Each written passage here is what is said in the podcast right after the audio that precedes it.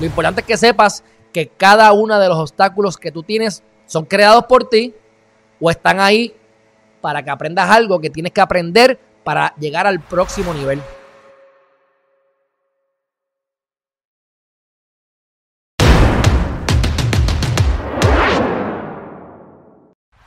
Todos los problemas, todos los, obstáculos, las cosas que tengas que batallar externas o internas, solamente lo que hacen es que te dan, te, forman la coraza y te eh, pavimentan el camino hacia tu propósito.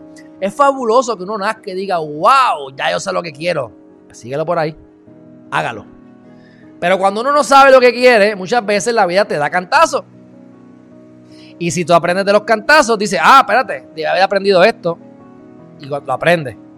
Y te das cuenta que esto me gusta o no me gusta. Le dije con lo del trabajando como clerk de los jueces, del juez.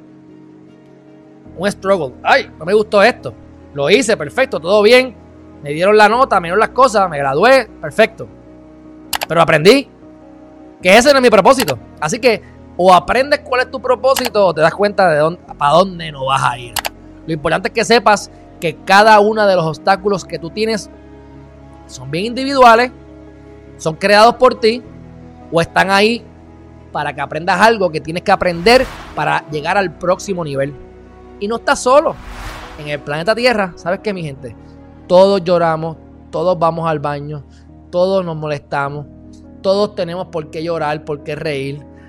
Hay gente que se le mueren los familiares bien temprano, hay gente que no, pero tienen otros problemas. O sea, cada persona va cargando su propia cruz y esto ayuda para que si alguien te molesta o te critica o te quiere hacer daño o te hace daño, tengas la capacidad de decir, pobrecito, pobrecita, qué, qué, qué horrible debe ser ser esa persona.